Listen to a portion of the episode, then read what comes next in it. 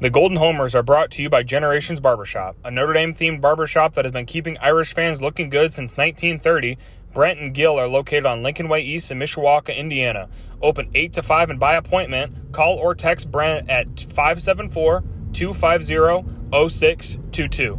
That's 574 250 0622.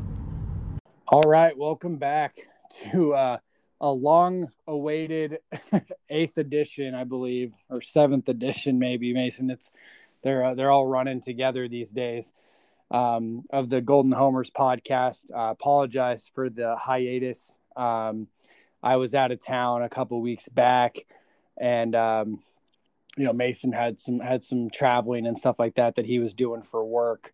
Um, so we just haven't really been able to coordinate over the last you know several weeks, but obviously a lot to talk about. Um, Life gets in the way sometimes. We're, we're yeah. glad to be back. Yeah, absolutely, absolutely. But on the bright side of things, that does make it to where we do have a lot to talk about. Absolutely. Um, uh, Notre Dame went out and uh, handled Wisconsin, I guess, to an extent um, after our last show, and then went right after that and lost to Cincinnati at home, breaking their their long uh, home streak um, that they've had since I believe 2017 or whatever it is, and then um, and then played a I think a fairly pretty a, a, fairly good game against Virginia Tech considering it was on the road. Um, you know, quality ACC opponent, one of the better ACC teams over the last, you know, 10, 10 to 15 years, just in general. Um, and Virginia Tech always gives Notre Dame um, a, a, tough game it seems. So um, I think that was a quality win, um, but but like I mentioned, a lot to just digest from that game and uh, everything happening over the last several weeks. So um, Mason, uh, I'll let you kind of kick this off just with some maybe with some thoughts and you know just you know we'll and we'll go from there. Yeah, I think I'd be amiss if I didn't mention right away just the quarterback controversy. It seems like Notre Dame has it figured out one week, and then there's a, they go a completely different way. So um, Pyne comes in against against Wisconsin, looks good, and ultimately leads Notre Dame to the win. Of course, the the pick sixes help a ton, and the score lines. I meant to say that a minute ago. The score line against Wisconsin was misleading, but I'll never complain about having a big win against a, a good team in Wisconsin that's maybe having a down year. However, um, yeah, Pyne comes in and, and helps Notre Dame get the win. It doesn't look great against Cincinnati, although I'm not so sure that any of the three quarterbacks would have looked great against Cincinnati. So then, you know, the following week after that, it, it, then it turns into the Buchner and Coan show, and Buchner flashed, and uh, I, I, like what I see in him. He's still making some freshman mistakes, but you're you're going to have that no matter who the freshman quarterback is. So I like to see him growing, and I I can excuse some of those mistakes. I think you'll agree with me here, Nathan, that I can I can excuse some of those mistakes that Buchner makes, considering he is a freshman with a very high ceiling but then the mistakes that Jack Coan is making, I, I just can't have it. Being as old and experienced as he is, that that doesn't roll with me. Yeah, it's it's uh, been a really interesting, just like quarterback carousel of sorts. Um, yep. You know, for Notre Dame to start the year. I mean, obviously, you know, you start the year at Florida State. Jack Coan, outside of maybe kind of a shaky first quarter or so, plays a really, really nice game it was really the defense that sort of let Notre Dame down. And then we were all like, okay, well, if that's if that's going to be the way the offense plays all year, we're in really good shape because the defense will, will, get its shit together. We weren't really expecting the defense right. to, you know, to kind of be porous like they were, um, specifically in that second half against Florida State.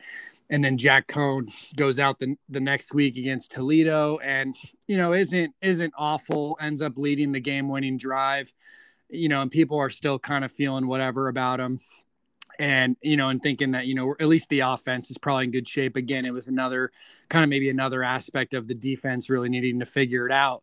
But then ever since then i mean the purdue game on i would say there's been this like is jack coan the guy? The defense has figured it out.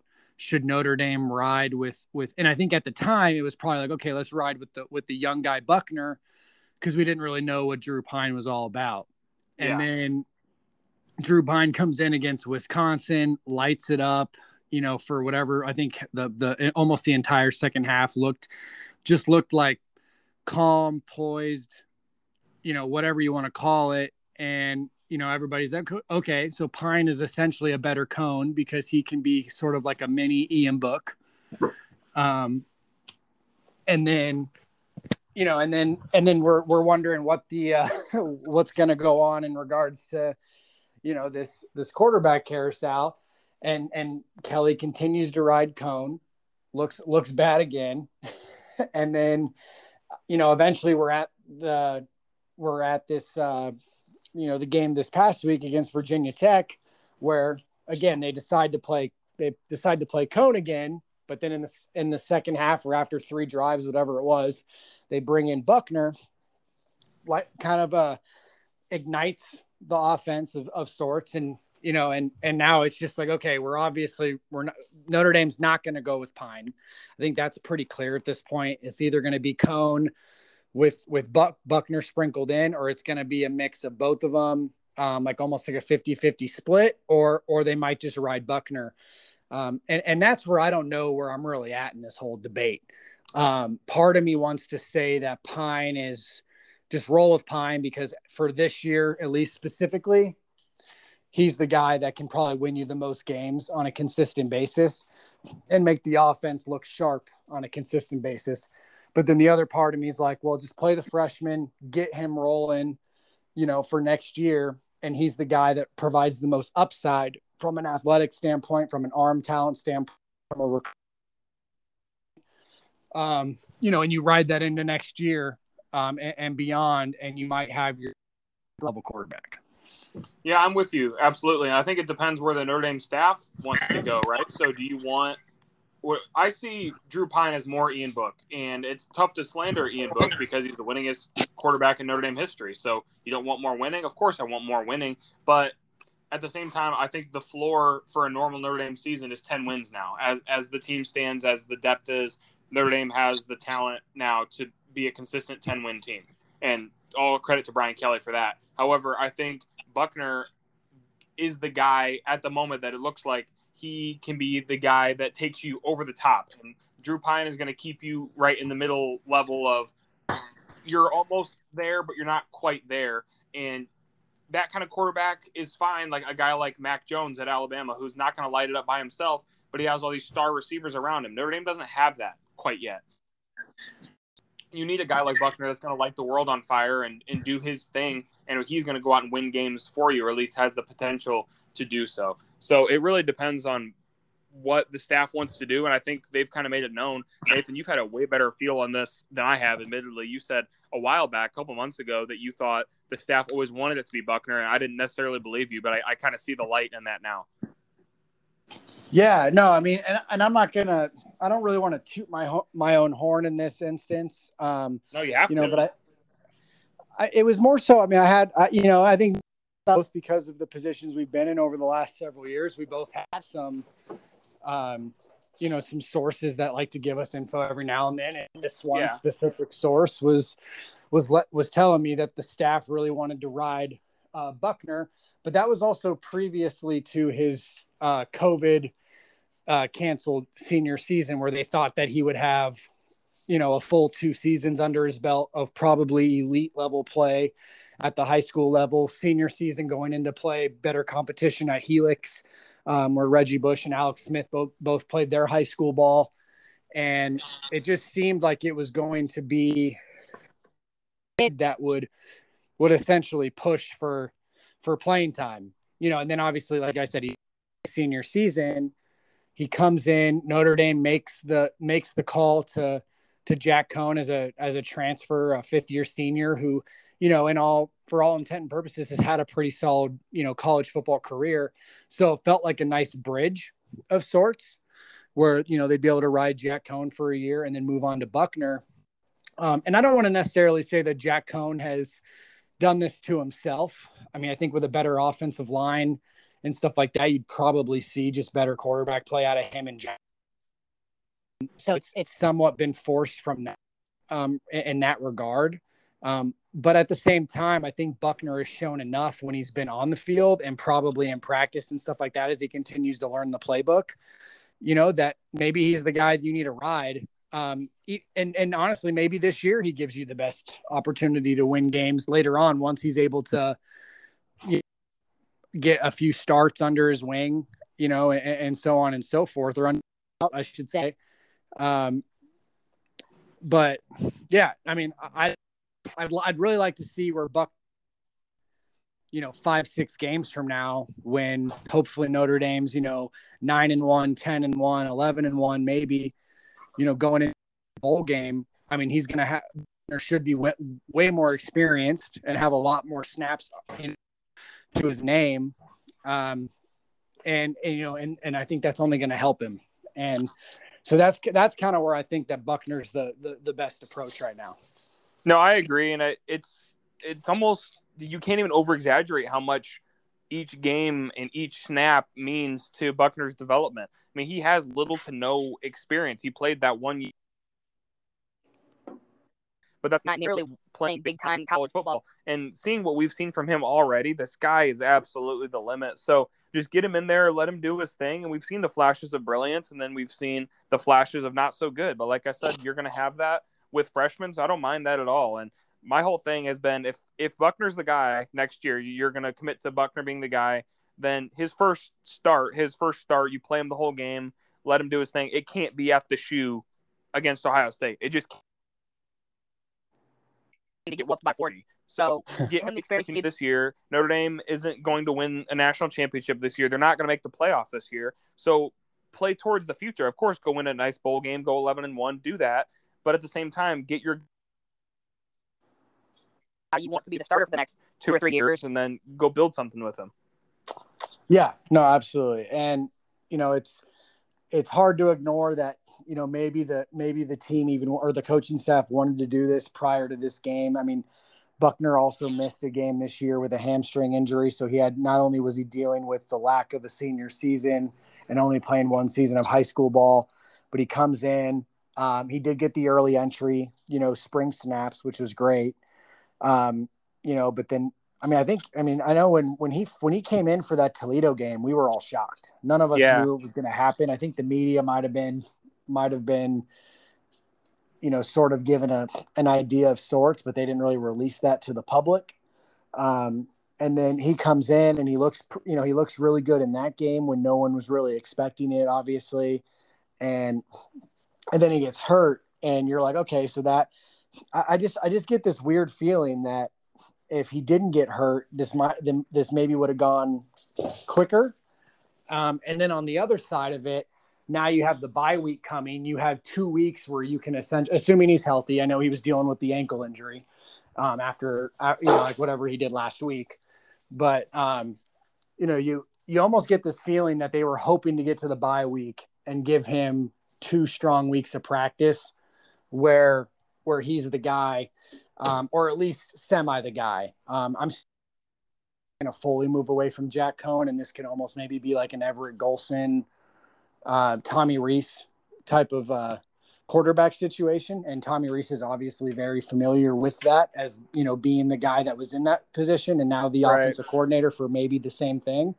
Um, so you wonder if uh, I'm, I'm sure he didn't like it as a player, but I wonder as a coach if he's able to step back and say, "Hey, that was the best."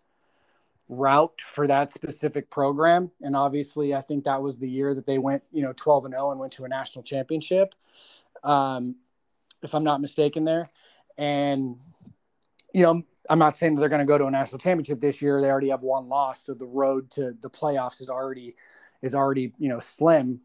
But you know, maybe he thinks that this will be the best route for this team is ride Jack Coan in situations like the two minute drill, um, you know, and at the end of the game, like last week, uh, maybe you throw a couple wrenches in there with him when Buchner has kind of helped the running game, and, and now all of a sudden the the defense is sort of gashed, and they bring in Coan to get a little bit more accuracy and a little bit more downfield attack.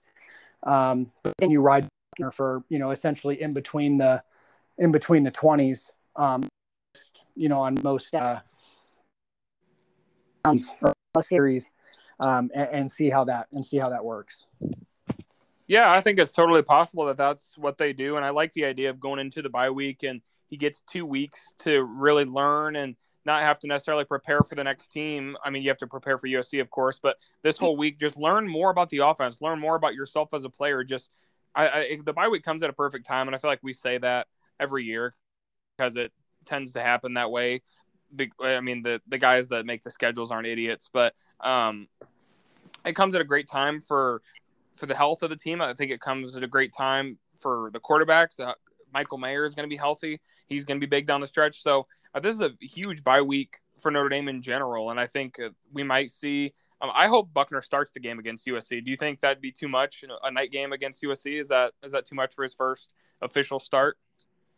No, I mean I think you know I think me and you are both in agreement that at the very least he should be the the main guy in this in this 50-50 split of sorts um, yeah. if not the only guy uh, on board with at the very at the minimum you know it's in goal like the Golson Rees show where Golson plays you know 85% of the snaps um or Buchner, I guess in this scenario plays you know 85% of the snaps and then you know Coan is really only there for injury purposes and and areas where you think he could you know help the help whether that's two minute drill whether that's Buchner just needs a rest because he's you know he's had a few bad series in a row.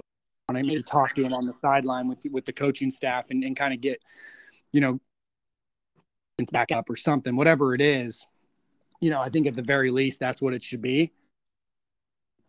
I'm not 100% convinced. I, I assume that Jack Coan will probably be under center to start the game against USC. I figured that too, and I think yeah, we're just kind of wishful speaking at the moment. You know what we'd like to see, and of course it's going to be more entertaining for us to see the young guy. Everybody always wants what's next, but uh, yeah, I mean if it is if it is Coan, that's cool, and in a way I do feel bad for him that if this is a normal year where Notre Dame has an outstanding offensive line, he's probably lightened it up, but it's just not how it is right now, and that it's a tough situation for him, but at the same time, Notre Dame has to do what they need to do to win, and if that's Buchner, so be it.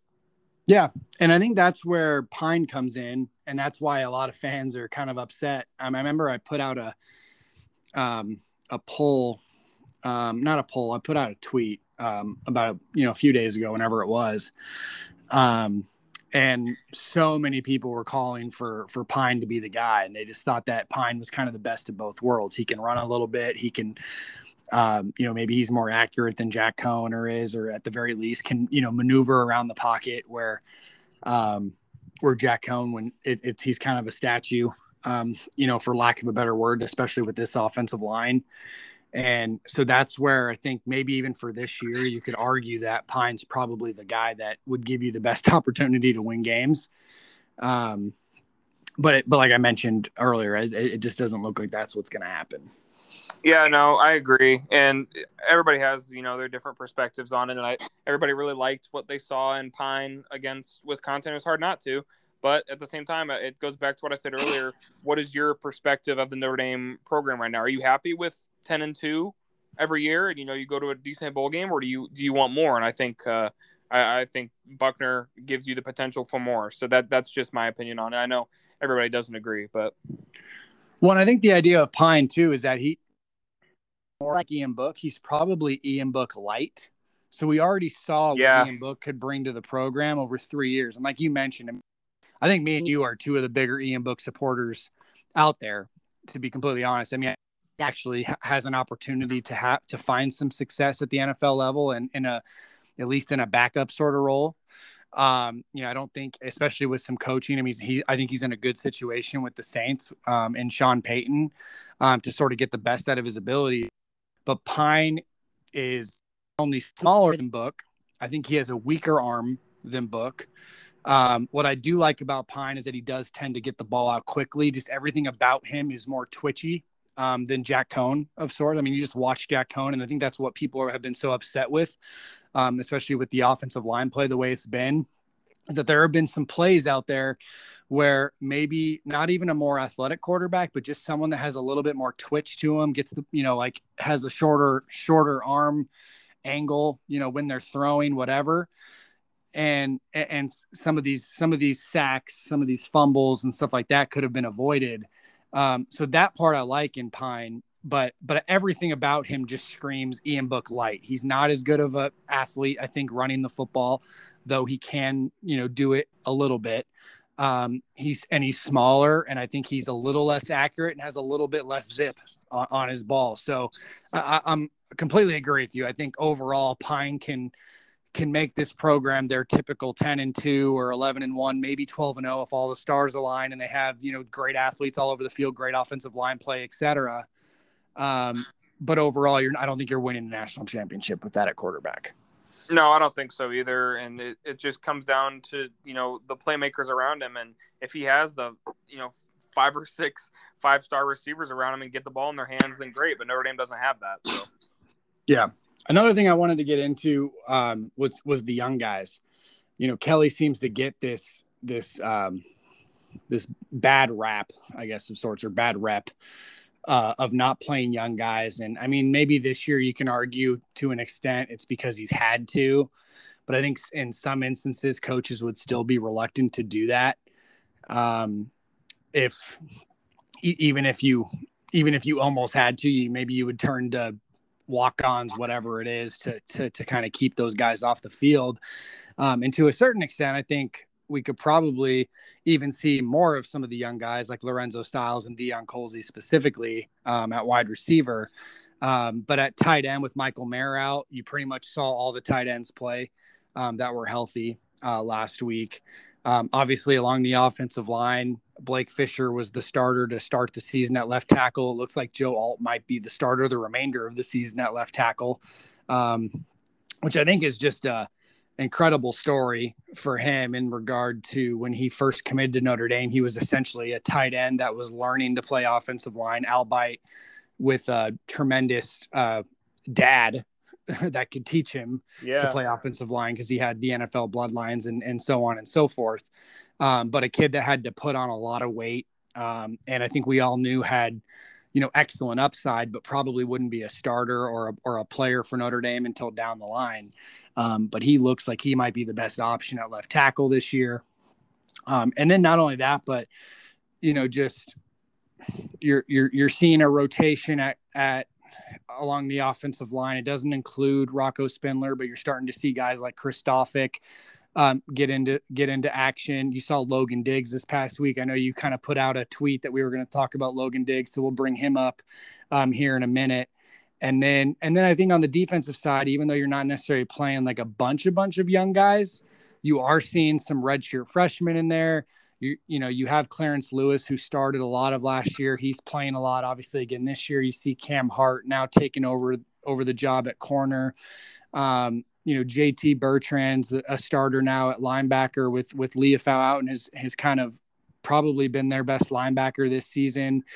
Um, the rotation at, along the defensive line has a lot of young guys playing. I think, for example, like Al, uh, Alexander uh, played his most snaps of his career this past week, uh, which means he's pro- he's trending up. So I don't know. I mean, I know I know you're one that is maybe called for some of the younger guys even more than I have. What are your what are your kind of your thoughts on you know some of the um, what we've with some of what with the young guys playing? I think I've been impressed, and I knew it was a really good class. I didn't necessarily so early, but I'm glad that they are because you're building up this this core of some really good recruiting classes and get them experience early, even if it's not in a situation that's so. Uh, you want to say, you know, some injuries and some lack of experience where your freshmen are beating out sophomores and juniors, which isn't great. But at the same time, if they're if they're guys, if they're dudes, let's do it. Bring them in. Screw it. You know, they got three or four years now to really to be the dude. So I'm all about it. I like it a lot. I just think there's so much talent in this class. And some Rocco Spindler has the potential to be one of the best in this class. We've only seen Blake Fisher play in one game. Like those guys are going to be absolute monsters. I think both NFL draft picks and Fisher potentially even a first round draft pick. So that hasn't been really tapped into in this class yet. I'm just so excited about it. Partially because I think you and I really got to study this class and got to know a good majority of these kids. So I, I definitely think that's part of it. I want to I want to see them play. So uh, I'm really enjoying that. But I think a really good example of playing the young guys um, to where maybe some of the Kelly haters of sorts should be kind of happy is just look at what happened with Xavier Watts. I mean, you see Lawrence Keys after the first game of the season decide to transfer, quit quit the team, and then and then ultimately transfer out of Notre Dame. Um, you know, Joe Wilkins goes down uh, this past week, or, or the or I think prior to prior to the Virginia Tech game, and then you know they move Xavier Watts to defense because they feel so comfortable with the fact that Lorenzo Styles and Colzie and maybe even Jayden Thomas, if necessary, you know, can handle you know whatever snaps you know Watts or or Wilkins would be getting. Um, so I think that's a really good indicator of how much the freshman class at, at um, receiver, and then I know C'Bo Flemister is kind of in the the Kelly doghouse, and you know he had the four game suspension, or you know I'm using air quotes here that people can't see. Um, you know that that was handed out by but you um you know you you we see Logan Diggs this week and it's uh you know he looked pretty good and you know you don't you know I, I'd still love to see C'Bo in there um if if he's not in the doghouse 100 percent uh, we don't really know why he didn't travel to Virginia Tech per se um but uh, if Logan Diggs is the is the third guy and possibly even the second guy, if Chris Tyree's turf toe is going to give him a, a, an issue the next couple weeks, um, I think you have a guy that has showed that he can he can come in there and give you some some tough yards. Yeah, definitely. And you know, I, I really hmm. like what C'Bo brings to the team and in that toughness. But at the same time, Kyren Williams has been proven the the ability to do that, and then you get a whole different skill set in Tyree, and then a different skill set in Diggs as well. And I really love the patience that I saw from him and running and you know, kind of moving his blockers around with his with the hand that's not carrying the ball and just showing patience. It's like he's like a grown up dude, like he like knows what he's doing and.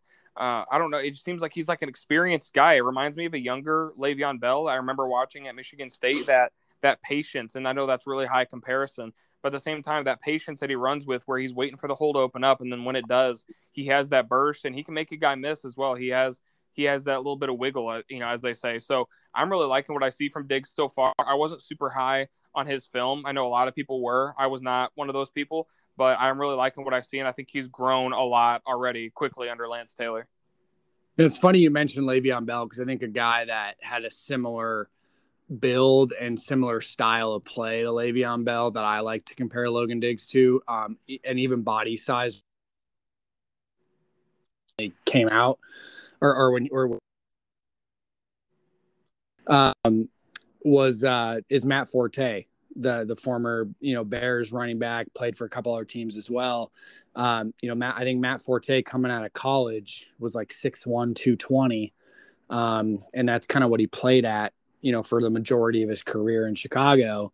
Um, and that's the kind of player I can see Logan Diggs kind of turning into. I'm not saying he's going to be Matt Forte at the NFL level, but you know, certainly from a productive standpoint at the college level, and you know, the build the build he has, and uh, at least the the route running and the ability to be a, a presence as a as a um, a pass catcher out of the backfield um, what he showed on his high school film.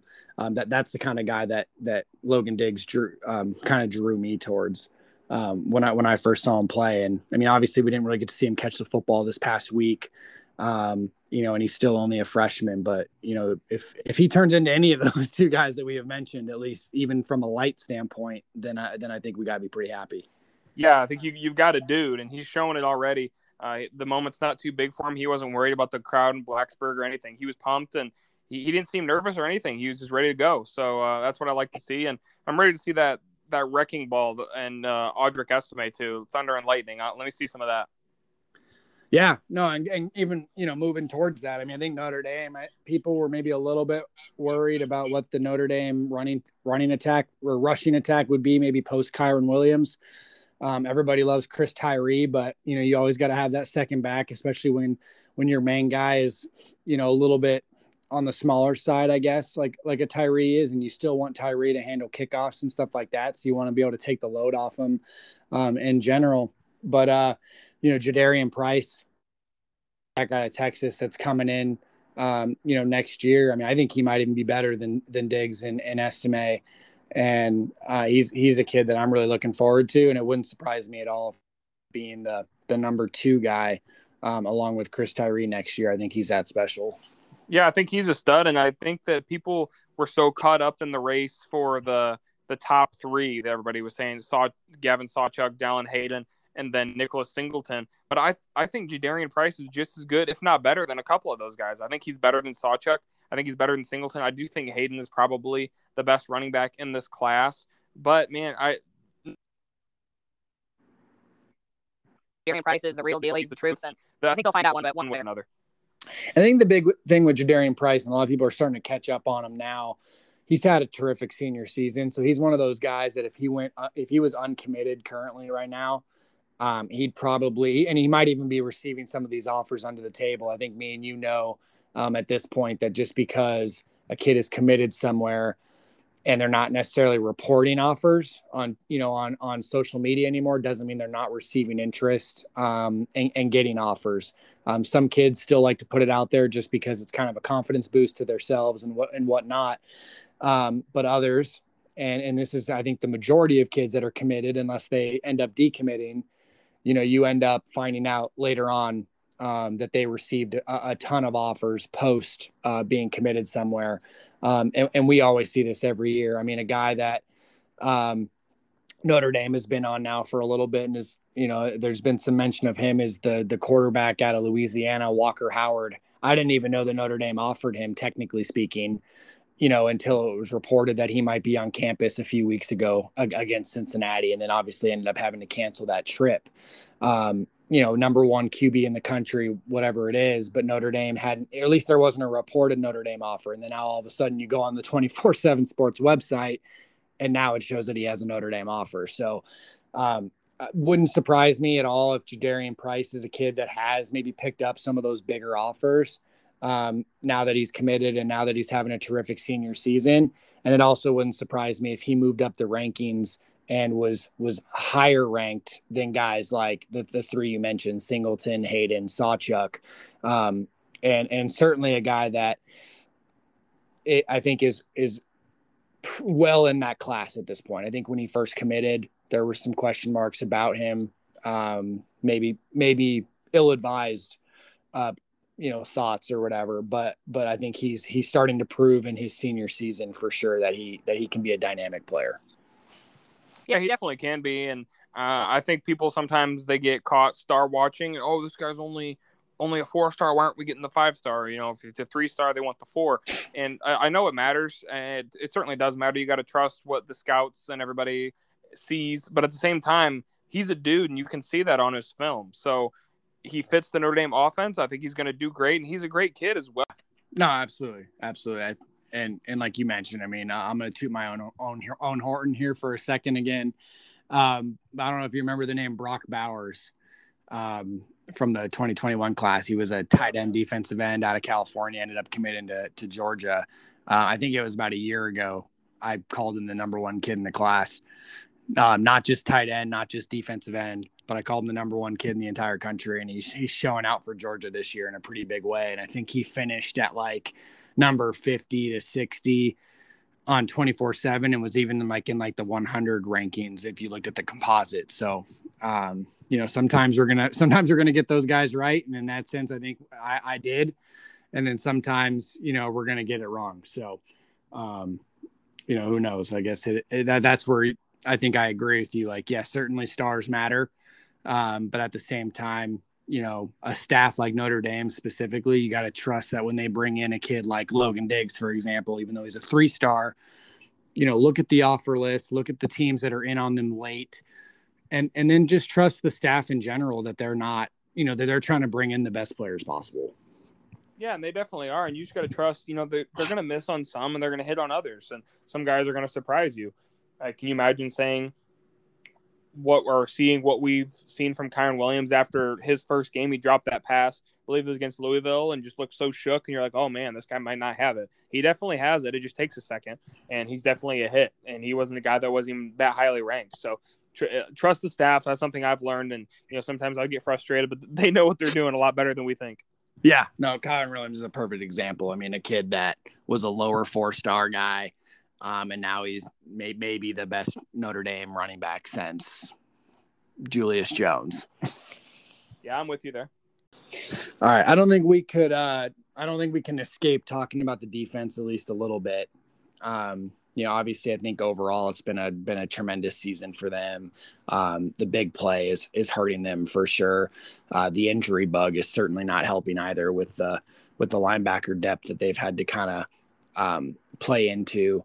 And then, but I, I, love the defensive line. Love pretty much everything about the defensive line. They have they have pretty much depth anywhere you want to, um, anywhere you want to look. Um, and I think even like if, if you would have told me that five years ago, I would have laughed in your face that that the defensive line would look this good. I mean, I think they're honestly on the the Alabama level um, at this point, and at least maybe not in the sense that they're producing the NFL talent that Alabama is, but at least from a collegiate productive standpoint and guys that can pro- that can produce at least in some way at the NFL level. They're sort of Alabama light in how they're churning out, you know, lineman after lineman right now um, over the last several seasons in the draft.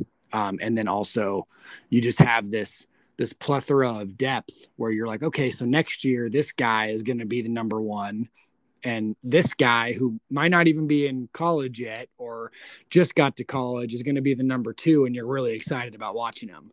Um, and i think a good example of that is like Rylie Mills. You know you've had jerry tillery come through notre dame and that now you've had now you have Ademilola you have mta who's now moved over to to the strong side defensive end side you know and then Rylie Mills is behind those guys and you know, and so on and so forth. But then you look past that, you got guys like Gabriel Gabriel Rubio who are both excited about, and it's just the list goes on and on. So certainly the the defense defensive line I think is the strength of this team. Um, and then you kind of go into the secondary, and I think it's definitely been a better secondary than we were expecting.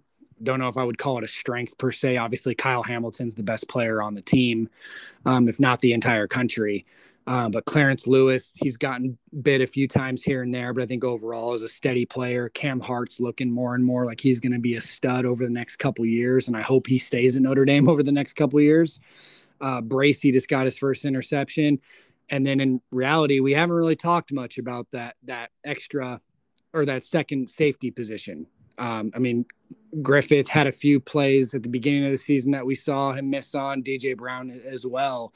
Um, but I think ever since pretty much the Toledo game, I think from that second safety position specifically, the, the less you hear about it, the better. Yeah, I agree. And they, it seems to be a revolving door. And I, I had such high hopes for Houston Griffith, and he, he just can't seem to get it figured out. The, what I, the way it's explained to me is in the defense. You know, I've I've researched it and I've you know I watch a lot of film on the defense because I'm not I didn't play football. You know, I, I, I understand the game, but the the nuances I I try to really understand and. So Kyle Hamilton's that free range center field guy. So if you're Houston Griffith as a second safety, you need to be the tackling safety, from what I understand. So he's the guy that needs to be going up and making hits, and he just can't seem to do that. He's not a physical guy, and for whatever reason, I mean, he seems to play the ball well sometimes, but he also finds himself out of position. So he needs to be able to just make big hits, and he hasn't seemed to been able to do that. And I don't know what it is. You got to get a, a, different guy in there, and I, I like the prospects Notre Dame has coming in to potentially take over for him. I, I just I don't know. I don't know what the answer is on Griffith. I don't know if you share the same opinion as I do, but DJ Brown doesn't seem to be the guy. I don't I don't know. certainly, you'd like to upgrade that spot. Um, but what I was really getting at is I think both guys have been like overall fine this year, and that's why you haven't really heard their name as much over the last couple weeks because they're playing a good enough game to where they're not standing out in a poor yeah. way. Um, but you bring up it's funny you bring up the Kyle Hamilton stuff because it's it's so weird because I think in reality, it, first of all, Kyle Hamilton is just so multi versatile that I think at the NFL level, he's actually going to be more of like your strong safety type um, can move closer to the line of scrimmage if need be, can blitz for you, um, can just do a lot of different things. But at the same time, he's so athletic that he's essentially a free safety play- in a strong safety body or in a linebacker body, I guess. And um, so, like I, I mentioned this to some of my Bears buddies the other day, and I know and I know the Bears don't have a first round pick, but Kyle Hamilton, I think, would look so good next to a guy like Eddie Jackson because Eddie Jackson is just a guy that if if you have the other safety position just locked down, a guy that's going to make tackles, a guy that's going to like just be able to do what you need him to do, then Eddie Jackson can go out and be a ball hawk. And then on top of that, Kyle Hamilton can be a ball hawk. So like I just think that that like a, a duo like that would be so fun to watch at the NFL level. And that's why I'm so mad that Kyle Hamilton's leaving next year when the possibility of like a Xavier uh, Nwankpa could be at Notre Dame as a true freshman. And albeit he would be a true freshman if he ends up coming to Notre Dame and attends. But how fun would it be to watch a Kyle Hamilton, Xavier Nwankpa duo for, for at least one season at Notre Dame? Yeah, that would be unbelievable. Just two of the best safety prospects Notre Dame's ever gotten, and two certified dudes playing next to each other would be like cheating. I mean, that's a that's a legitimate no fly zone. People like to say that, but that's that's for real too. NFL guys, you can see it in Wong already that he's going to be an NFL guy and probably a very good one at that. So you see a lot of Kyle Hamilton in him. So you could have two Kyle Hamiltons running around out there. Essentially, that's I don't know how you lose. Yeah, and another guy to maybe even think about, and this is a guy Notre Dame. Um, you know, I back at the college level, and I think he he probably could. But even De- uh, Devin Moore, I think, is gonna as the guy that's going to uh, playing early on for Notre Dame, possibly at safety, maybe as well. Um, and even a Devin Moore next to, to, to Kyle Hamilton for a season would I think would be really fun. Um, but I mean, some of that's wishful thinking. It's hard to have you know two guys like on time, um, just from a recruiting standpoint, especially at Notre Dame where the Kyle Hamiltons only come every couple years versus, you know, at Alabama and Ohio State when those types of guys are on the run on a pretty consistent basis. Um, you know Notre Dame has to Notre Dame fans have to kind of I don't want to say um, the guys like don't want to take when they when they get the Hamiltons when they get the Michael Mayers. Um, and honestly even the guys like Kyren Williams I think are few and far between to an extent. So when you get those guys you know you want to you better you better cherish them when they're on the field until until they're gone I, I remember being the same way. I was a little bit younger, but with Jaylon Smith, like I remember watching his last couple games. I was like, man, I'm gonna miss this dude. And of course, I, I mean, I was right. I, I missed him a lot, and you're going to miss Kyle Hamilton running around out there next year when you know him gets beat deep. You're like, oh, this didn't happen last year. Right. And I think the fun about it is it's obviously, I think it's becoming a little bit more common practice for some of these guys. Um, it seems every year there's at least one guy, even if it wasn't a Kyle Hamilton recruit, where you just knew he was going to be a stud. Um, but yeah. specifically at the linebacker position, I mean, they've pretty much gone from, you know, they went from Manti Te'o to Jaylon Smith pretty much immediately, and then Jaylon Smith turned into guys like Te'von Te'von Coney and and Drue Tranquill, who I think are, I think at this point very underrated Notre Dame players. Um, and with um, so maybe a little bit of kind of like maybe a little bit of a you go to you know Jeremiah Owusu-Koramoah, who again wasn't the the star level recruit that a Jaylon Smith but turned out just as good, if not better, than those guys um, at the NFL level. And you know, and then now you have Kyle Hamilton. I mean, obviously Notre Dame always gets the gets the good time. Might be the cream of the crop there. Um, to all the tight ends they've had, maybe at least since Tyler Eifert for sure. And but yeah, no, I think it really is. I mean, th- this specific staff since 2016 um, is starting to land more of those guys, and I think more guys are coming in the horizon on the horizon as well. No, I agree. You can see you can see it already, and some of the some of the guys that Notre Dame's recruiting, you're like, oh, that's a dude. And I remember in classes before, you wouldn't you wouldn't really see that. Like this linebacker class has a potential for a couple of dudes, and that's what you really need. Those outstanding linebackers that are just going to really do it for you. And yeah, I can't wait to watch them, man. They're it's going to be unbelievable. Yeah, and and I think I mentioned this earlier with the defensive line and how you just like you can see far into like the future here on how the defensive line is going to just be stacked over the next you know three or four years and it's already been stacked for the past three or four years as well i think outside of the stars at linebacker that Notre Dame has had, it's starting to turn into a, a terrific depth standpoint for him as well. And you see that with with um, you know obviously the injury to Marist Liufau, you have guys like J.D. Bertrand and Jack Kaiser, and, and you know the Drew White has continued to be a really solid player at Notre Dame. But then beyond that, you know, next year you have Liufau coming back. Uh, everybody thought Prince Kollie was maybe the top player in this Notre Dame class, at least specifically on the defensive side of the ball. Um, and then next year, like you mentioned, you have guys like Jaylen Sneed, you have Joshua Burnham, you got Nolan Ziegler, you got, you know, Junior Tuihalamaka coming in. And I think that might be the best linebacker class in the country. Um, and then beyond that, I mean, we're all we're hopeful that Sonny Styles and and Drayk Bowen are going to come in, and so now you're starting to see these those classes kind of appear and and so many studs uh, coming in that it's not only turning into okay, there's a few stars sprinkled in here and there, or that Notre Dame always has that one really really good linebacker, but now it's becoming hey, they might have three or four linebackers that they really need to put on the field at all times. Yeah, I mean, now that I'm just thinking about all these names now, and Coney, Tranquill, and Tranquill's making his impact in the league now. Jaylon Smith, Te'o didn't really pan out in the league as much as we thought he would. But Owusu-Koramoah, according to Pro Football Focus, he's like the highest rated rookie regardless of position. So yeah. are, are, we talking about linebacker you potentially in the next four or five years once these guys all get through? I mean, if you want to talk about it from a Butkus Award standpoint, I mean, at least over the last 15 years or so, or, or 10 years, I should say, you know, they're up there. I mean, obviously, Te'o won the Butkus Award in high school, won it in college. Jaylon Smith, same thing. Jeremiah Owusu-Koramoah won it his last year at Notre Dame. Wouldn't surprise me if someone like Liufau or Jaylen Sneed or something like that um, ended up winning it when their time is done.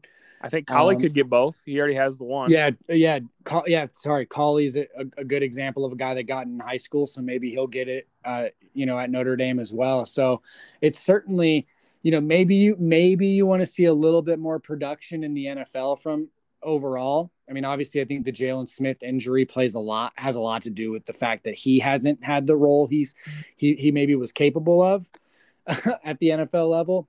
But um, no, I mean, but like you said, you're starting to see guys like Drue Tranquill and, um, you know, obviously Te'o was in the league for a while, even though he wasn't great. Jaylon Smith has still made a Pro Bowl. Um, Owusu-Koramoah looks like he's going to be an absolute stud, and then all these guys behind him. So yeah, and I mean, I think it's certainly at least on the defensive side of the ball, um, from a one position standpoint, linebacker certainly maybe deserves some of that praise. Yeah, no doubt about it. I, am really it has the potential to get even better. You had three linebackers go out this year, but guys slot in just fine, and you have surprises and guys like JD Bertrand, who you didn't really know could ball the way he is, and such a sure tackler. He's a playmaker, and you have guys waiting in the wings, ready to be impact players too. So I, I just can't wait for the for the future of Notre Dame football, man. I, I'm really excited. Yeah, and the funny thing about Bertrand even was the fact that I mean, there were rumors of him being like a gray shirt or whatever that Notre Dame doesn't really like to publicize or that they don't usually do too often. Um, I think even Liufau was sort of in that mold um, to an extent when they both landed. I mean, there was a lot of talk that they shouldn't even be offering those guys or, or, or getting those guys. And I think me and you specifically with with Liufau thought like, no, dude, like you always take the the Hawaii player that looks like he's they don't up. miss at never.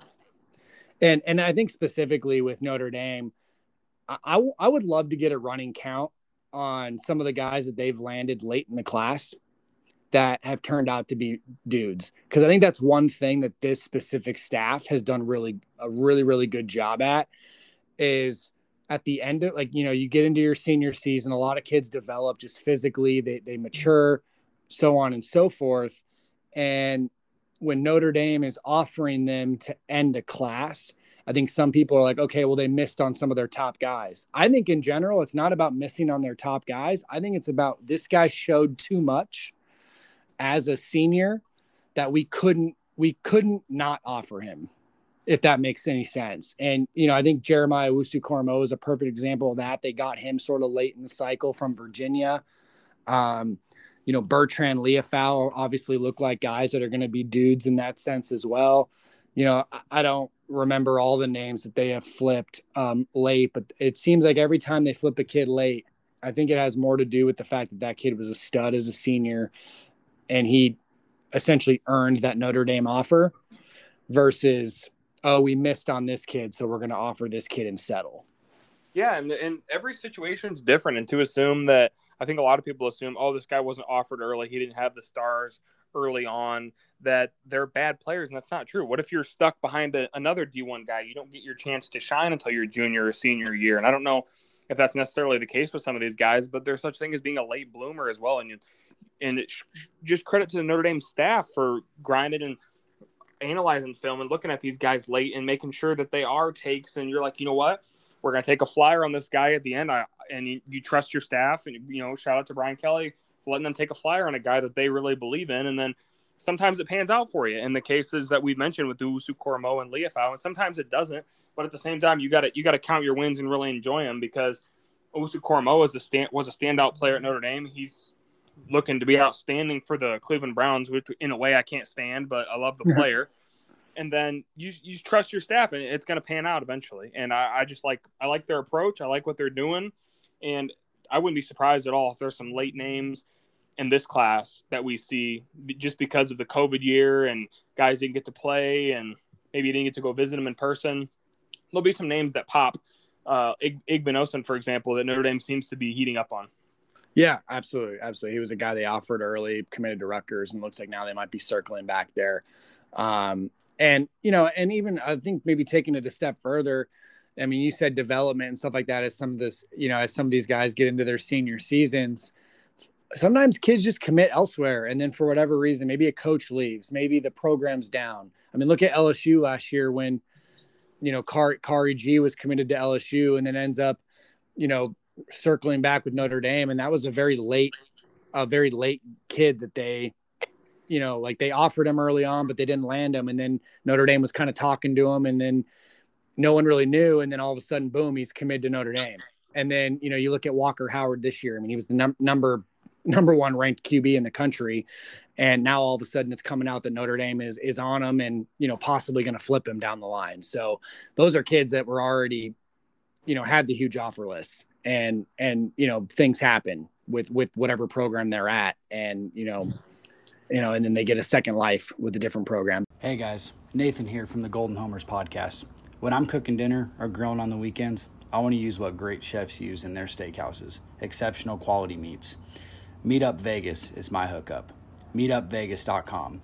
That's M E A T meet meetupvegas.com.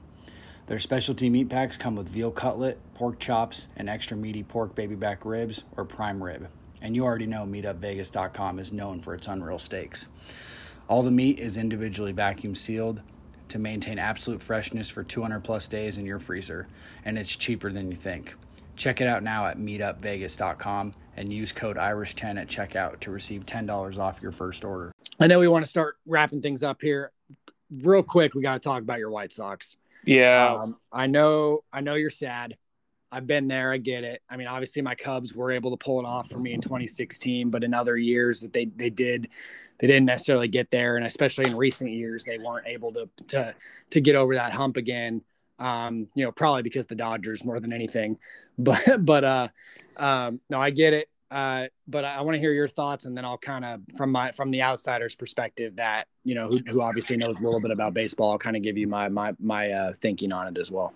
I mean, I can't lie; it's disappointing um, to go through that five year rebuild and get knocked out in the first round two years in a row. I, I think Houston's a great team. It does suck to lose to a team that was not only accused but um, you know admitted to, to cheating. I still can't really get over that with some of the players and and Altuve and Correa and just kind of how they act and how they carry themselves.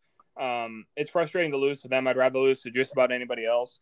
But at the same time, I've been kind of telling myself that this is the beginning of the 2022 World Series DVD. So I'm gonna I'm gonna carry that with me. And the White the White Sox have their core locked down for a long time. Uh, some trades didn't work out. The Kimbrel trade didn't work out.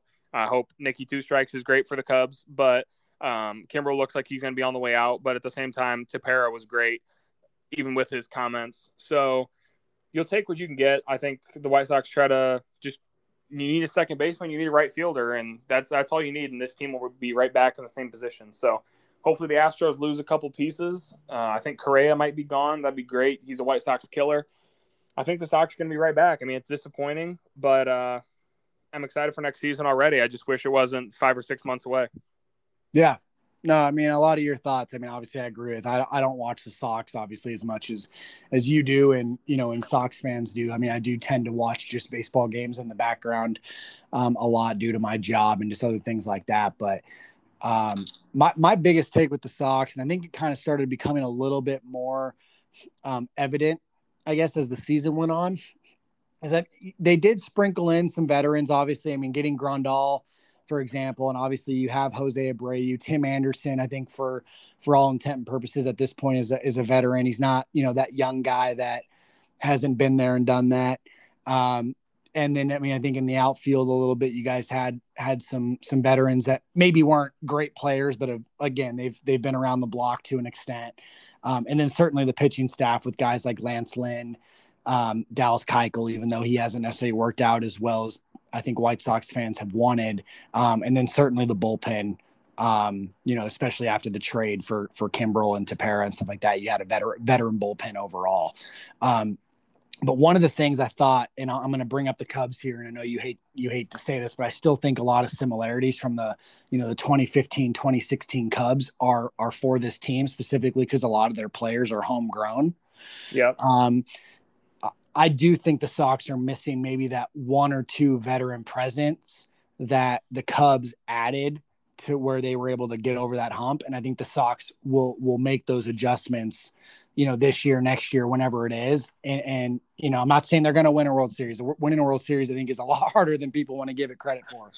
Um, but uh, they're, I think they're going to be around for a while as a team that certainly keeps a lot of these guys locked up. They already have a lot of these guys locked up. Um, but but one thing the Cubs were able to do, like when they landed Jon Lester, Jason Heyward didn't necessarily work out, but when they landed him, that was supposed to be sort of you know that veteran presence. Ben Zobrist, you can't. He's a hard guy to forget. They they got lucky and they hit on a guy like Arrieta, Um, you know, and some of those guys that were they weren't they weren't as young of a team as I think people thought they were during the during those World Series runs. And I think if the White Sox can maybe find that like veteran second baseman and or find that veteran outfielder, Marcus um, Semien.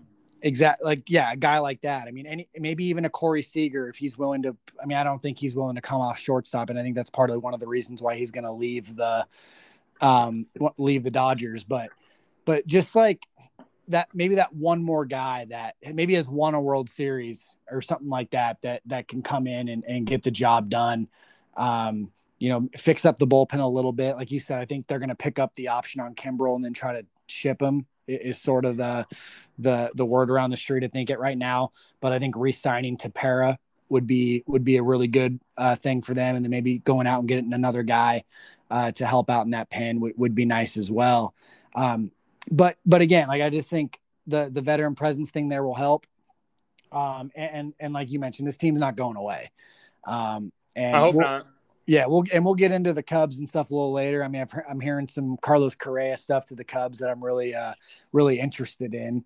Um, and I think they they might not be necessarily back on top here soon, but they that's a team that we could at least bring up, uh, as I know a lot of our followers are probably Cub fans as well. Um, and uh, but yeah, that that sort of was my take on the White Sox, as, as especially as the year went on and you guys dealt with some injuries. I just really thought that a lot of those guys were really getting their feet wet for the first time. Um, at the uh, you know at the MLB level, and I think that plays a role. Um, and losing some of these games, especially against. And I know you hate it, but it's the Astros. They do. Uh, they they cheated their way to a, a, a World Series. We all believe that and, and, know that. But they but at the same time, they had a very veteran team that a lot of those guys have have been there and done that and won a World Series and and so on and so forth. So that that's a hard team to to play. Uh, um, especially when they had home field advantage. And yep. it's that's a hard team to play first round because because you know they're gonna you know they're probably gonna be able to put up some numbers. Oh yeah, I mean you come you combine that with you know the White Sox got complacent, didn't get home field advantage even though it was close down the stretch, and then you you average like a ten ERA or like like ten innings pitched or something like that, and like a twelve ERA. I got might have the numbers flipped, but you can't have that from your starters. It was like no, I'm sorry. It was 12 it was like 12 innings pitched and like 10 runs allowed from your from your four starters. Like how you can't have that. The White Sox starting pitching was supposed to carry them and it, it just didn't happen. So I think uh some changes are in order. I think La Russa's coming back for for good or, or for bad. But uh, I think the Sox will be back. Yep, absolutely, and we'll we'll talk more about that. I'm not sure La is the guy. Uh, He's not, but, but uh, I, I, I doubt they fire him. But we just saw we just saw what the Cardinals did to uh, to Shildt today or whatever, which I think was very surprising after after their run. But I doubt La Russa is out after one year. Um, and uh, he'll be back. But uh, but uh, thanks guys for tuning in. Um, obviously, I know we kind of went on a little bit of a tangent from a recruiting standpoint uh, this week. Um, to an extent, and just some of the depth, we didn't maybe get into too much of this team. Um, but at the same time, I think we all agree that the the quarterback position is probably the the biggest thing to talk about, and that's what we we tried to get into mostly. Um, but we'll definitely be back next week. Obviously, Notre Dame's on a bye, um, so I've certainly uh, our, our boy John and some other some other people we know can can relax this week and just watch uh hopefully the college football world go up in storm or something like that. So there's so we so we realize that it's not just notre dame that struggles on a weekly basis. Um, so that would be fun to watch just to sit back and, and see some of that this week. But uh, we'll certainly be back next week hope um, but we wanted to make sure we got a podcast out since we've been uh, since we've been absent over the the last couple weeks. So mason any uh, any final words no, just appreciate you guys listening, and uh, yeah, we'll, we'll be back and coming back stronger, hopefully more consistent. Life gets in the way sometimes, but we hope you're enjoying the content. Feel free to uh, leave a comment, leave a five star rating, and just let us know what you guys want to hear us talk about. We're open to anything. Absolutely. And you can find us anywhere. Golden Homers Podcast. I'm Nathan. You can find me at Nathan underscore Urbach, and you can find Mason at Mason Plummer. Um, that is a double M, not plumber like the plumber. That's right. And um, and Mason Plummer underscore. Um, so again, you're listening to the Golden Homers co- podcast. Leave us a leave us a review, give us a rating, um, and you know maybe drop a comment or two to see what uh, to let us know what you guys want to hear on a weekly basis. So until next time, we'll see you then.